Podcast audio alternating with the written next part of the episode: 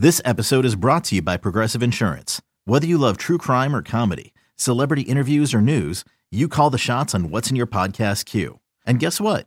Now you can call them on your auto insurance too with the Name Your Price tool from Progressive. It works just the way it sounds. You tell Progressive how much you want to pay for car insurance, and they'll show you coverage options that fit your budget. Get your quote today at Progressive dot com to join the over twenty-eight million drivers who trust Progressive. Progressive Casualty Insurance Company and Affiliates.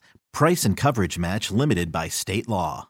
At Alma, we know the connection between you and your therapist matters. But if you're already feeling stressed and burnt out, the idea of trying to find a therapist you really connect with can be overwhelming. That's why Alma is focused on helping you find the right therapist for you. When you browse their online directory, you can filter by the qualities that are most important to you. Then, book free fifteen-minute consultations with any therapist you're interested in seeing. And because ninety-five percent of therapists at Alma accept insurance, you can find care that's affordable to too. You want to talk to someone, but not just anyone. Alma is there to help you find the right fit. Visit hello alma dot com slash therapy thirty to schedule a free consultation today. That's hello alma dot com slash therapy thirty. Hello and welcome to BetQL Daily, presented by BetMGM. Eddie Gross, Joe Ostrowski, and Aaron Hawksworth. We are with you from nine to noon Eastern on the BetQL Network. Listen to the show on the Odyssey app, watch the show on twitch dot t v slash BetQL, and follow us on Twitter at BetQL Daily. Joining us on the show today, Ian McMillan from BetSided will break down the N H L playoffs and how to bet it going forward. And Sammy P will join us at ten twenty Eastern time. He's locked in on everything Boston. We will make sure he's doing okay after what happened yesterday. And uh, we'll also ask him how his White Sox futures are holding up. So I'm sure he'll be in a wonderful mood on this Monday morning. First, though, let's get into the N F L draft and wrap that up. Rounds four through seven was Saturday. And uh, Friday, we saw Will Levis going thirty-third overall uh, to the Tennessee Titans after they traded up. Uh, that Hendon Hooker bet that I recommended uh, turned out not to cash because he went all the way down to sixty-eighth, going to the Detroit Lions. Will Levis is twenty-five to one for Offensive Rookie of the Year. The Titans are plus three fifty to win the A F C South at BetMGM. Joe, is there anything there that you are interested in as far as Will Levis, the guy who was supposed to go high in the first round, not even making it through the first round? Is there anything there you like? Well, what I've noticed is ever since we talked about this on Friday morning following the first round of the draft, that a lot of the numbers that we recommended are gone, are gone on May first. It's ridiculous. Um, you hated the Gibbs pick, but we could also see a scenario where he's the Offensive Rookie of the Year when you could find him close to around twenty. Now the best number out there is nine. Uh, we talked about Quentin Johnson and value there, as low as sixteen to one. So that's what really jumped out to me. Uh, that, that Levis play going into round two, Tennessee was the favorite. So uh, the betting markets nailed that one. Detroit going with Hendon Hooker makes perfect sense. Um, they're just take a shot on the guy. They're not com- any committed with a third-round draft pick, and they were up there selecting all weekend long. So they wait until the third round, and a guy that was getting a lot of steam to go in the first round, uh, they end up getting uh, – I, I don't have Bennett takes, but what did stand out to me is that we talked a lot about Green Bay needing to go get somebody, you would think, and they got a nobody in the fifth round named Sean Clifford, who wasn't very good in the Big Ten, so he's not going to be anything in the N F L, I would guess. And the other one that stood out is – I. Aiden O'Connell falling to the fourth to Vegas, a team that needs to get a quarterback or some competition there. I don't mind that play at all, but uh, eh, we, we know how often these Q Bs hit once you get to day three. I mean, it, it is rare. So if you want to take a dart throw, okay, fine. Um, Atlanta not doing anything was a little bit interesting. But over the weekend, as far as the draft goes, that's where my focus was, Aaron, is uh, – obviously, number of picks, but you, you pay attention to the quarterbacks. Exactly. And for me, I'm not going to bet on a quarterback to win Rookie of the Year. I mean, there probably will be someone who, out of those quarterbacks you just mentioned, that is impressive, but it's just so much of a long shot that it's not worth me putting my money on. Um, I also thought it was interesting because we were talking about, oh, with the Steelers, like, w- you know, Kenny Pickett looked really good towards the end of the season, but would they be interested in a quarterback? So they didn't get one either. Um, but I'm I'm just excited to to get training camp underway and for the start of the season to see how these young quarterbacks end up doing, you know, because it's really, I think it's wide open and it all depends on the situation they're being put in. So I'm excited to see what happens there. I I don't have any futures on offensive or yeah, offensive rookie of the year. Um, but overall, I don't think there was anything that crazy that happened. And a lot of teams had a pretty good draft. I, there wasn't anyone that I'm like, man, that was so terrible. Um, it seems like a lot of teams got players that they needed. And um, even the Lions uh, selection, you know, with the running back, and then they ended up trading. So it, anything that was head scratching now kind of makes sense here on Monday. It'll be a nice four-month excruciating wait between uh, now and uh, yes. we actually get to see these uh, rookie quarterbacks go out there and see how they can handle uh, opposing competition. One thing I want to talk about real fast is offensive and defensive rookie of the year. If you're going yep. to bet on these futures now, uh, here are a couple things to keep in mind here going forward. So one of the things that I did was I looked at all of the offensive and defensive rookies of the year since nineteen sixty-seven. And I looked at what round they were drafted in just to see mm. if that can provide a little bit of insight as far as if there's any information we have right now, what can we use going forward? And if you look at offensive rookie of the year, seventy-three percent of them went in the first round, seventy-three percent. Wow. Another twelve and a half percent went in the second round. And so if you're looking for an offensive rookie to hang your hat on right now, more than eighty-five percent of them went in the first two rounds. So you start there. Now, there may be some guys who, you know, shoot up and become real contenders late in those latter rounds. But the place to start is the first and second round, and probably earlier in the first round. Definitely is the case when you're talking about the defensive rookie of the year.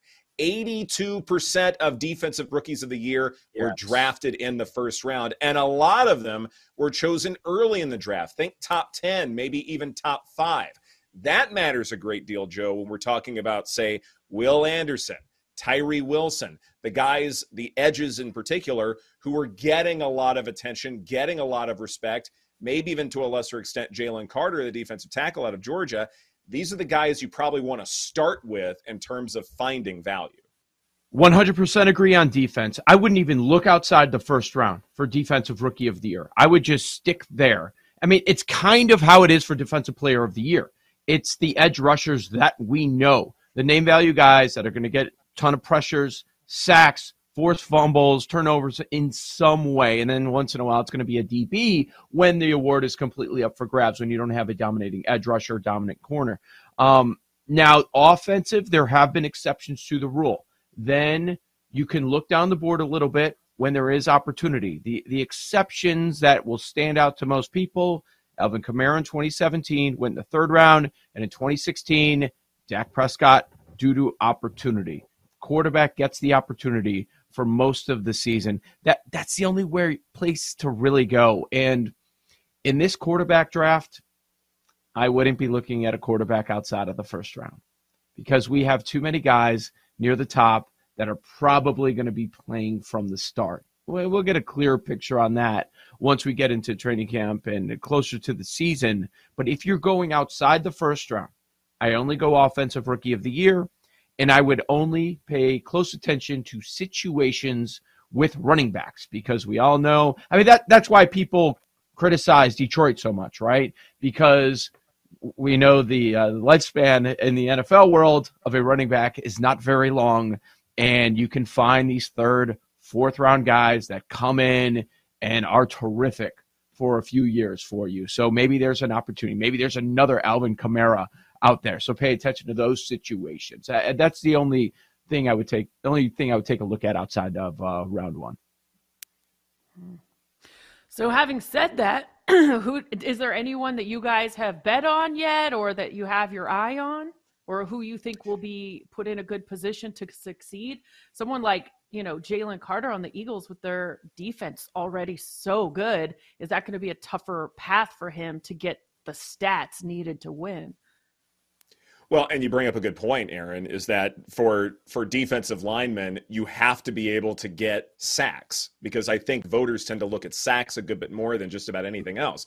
Even though I'm a big pressures guy, sacks are are, are what make this. And so if you have, say, you know, Tyree Wilson might be a good example. If everybody's focused on Max Crosby for the Raiders, then maybe Wilson gets his opportunities that way. And so that makes sense in terms of process.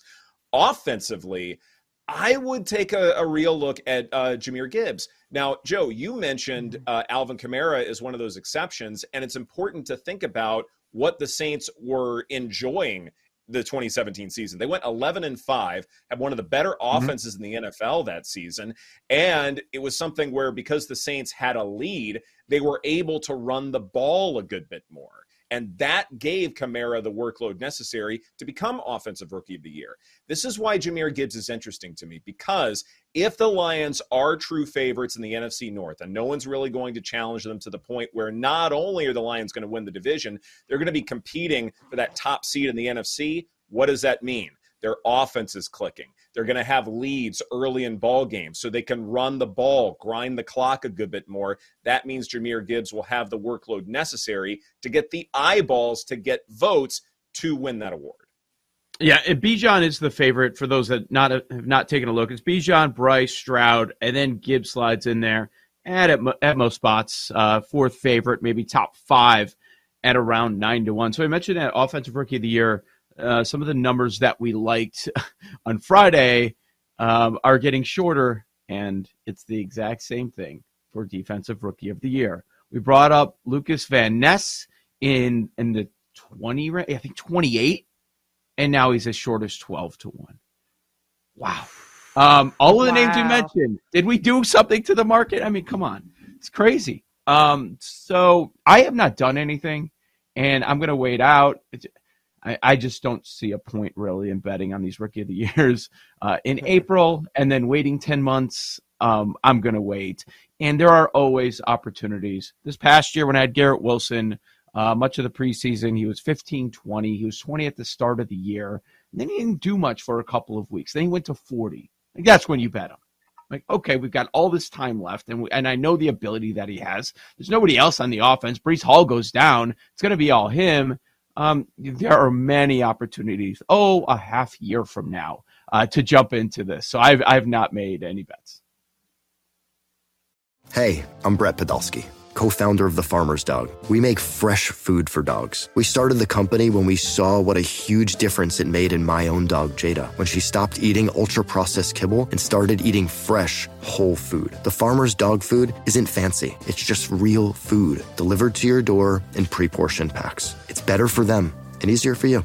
Get fifty percent off your first box at thefarmersdog.com slash podcast. That's thefarmersdog.com slash podcast. Okay, picture this. It's Friday afternoon when a thought hits you. I can spend another weekend doing the same old whatever, or I can hop into my all-new Hyundai Santa Fe and hit the road. With available H-Track all-wheel drive and three-row seating, my whole family can head deep into the wild. Conquer the weekend in the all-new Hyundai Santa Fe. Visit Hyundai U S A dot com or call five six two, three one four, four six zero three for more details. Hyundai, there's joy in every journey. Yeah, neither have I, but that is crazy. We would just went over those numbers on Friday. I can't believe how much it moved. Wow, I guess oh, it just goes to life. Show how many people are gambling and taking a look at this. Right, because because you get off the N F L draft roller coaster and you're like, well, I got to do something. I got to keep the N F L fandom going. And so what better way to do that than bet on futures, right? It's uh, yep. it's, you know, definitely the name of the game there. Uh, Stetson Bennett goes in the fourth round by the Rams, and I find this move to be absolutely ridiculous. Now, look, here's the thing about Stetson Bennett. I get that he's won two national championships. Good for him. He's five foot eleven. He's one hundred ninety pounds. He's twenty-five years old. Red flag, red flag, red flag. Tight window throw rate is suspect. you know, one of the reasons why he was so effective at Georgia is because his receivers were really wide open. There's something to be said about how that program has just out-recruited everybody. That's why they've been winning titles. They out-recruit everybody. And if you have a quarterback who, okay, yeah, he's, he's an athlete. He's fast. He can get out the pocket. But he's got incredible tight ends and receivers who can get open, especially in shorter parts of the field. His average depth of target was kind of shallow last season, and it was all about him not making mistakes. That's fine for winning a college title, but for winning an N F L title, you need to see a lot more. You need to see a quarterback who can create something out of nothing. I have no idea why the Rams did this, except because they didn't have, you know, first and second round picks, or they didn't have a first round pick, and now they're have they're having to sort of stock up on, you know, latter round picks to try and field a football team. That's the only reason I can see why they did this. But for the most part, you know, when the Rams went all in and won their Super Bowl, good for them, but now they're having to pay the price for that, Joe. Uh, no doubt, and it wouldn't surprise any of us if Matthew Stafford at this stage in his career misses a number of games. And guess what? The only backup for the Rams is Stetson Bennett. This dude might play a number of games this year. Have fun with all that. We've gone over it. As soon as they won the title, we knew what was coming. They knew it was coming. They're paying the piper, and that's occurring right now. But my question to you, Ed, is uh, when does D T R take the job from Watson in Cleveland? When does yeah, any day now? We are on D T R watch. I, I will okay. say, I mean, I, I went to the Rose Bowl a few times last season. I was really impressed with him. Uh, you know, he, you know, the team really rallied around him. Incredible leader. Uh, I don't know if it's going to mean anything uh, here, but definitely, he's he's someone you root for. It's hard not to. Mm-hmm. So we'll we'll uh, we'll have D T R watch uh, going. Well, you, you you don't root for Q B one in Cleveland, right? So you got no D T R. No, we don't. No, sir. Coming up on BetQL Daily, we're gonna recap the N B A weekend that was and have a little bit of a preview for the N B A playoffs tonight. That's coming up on the BetQL Network.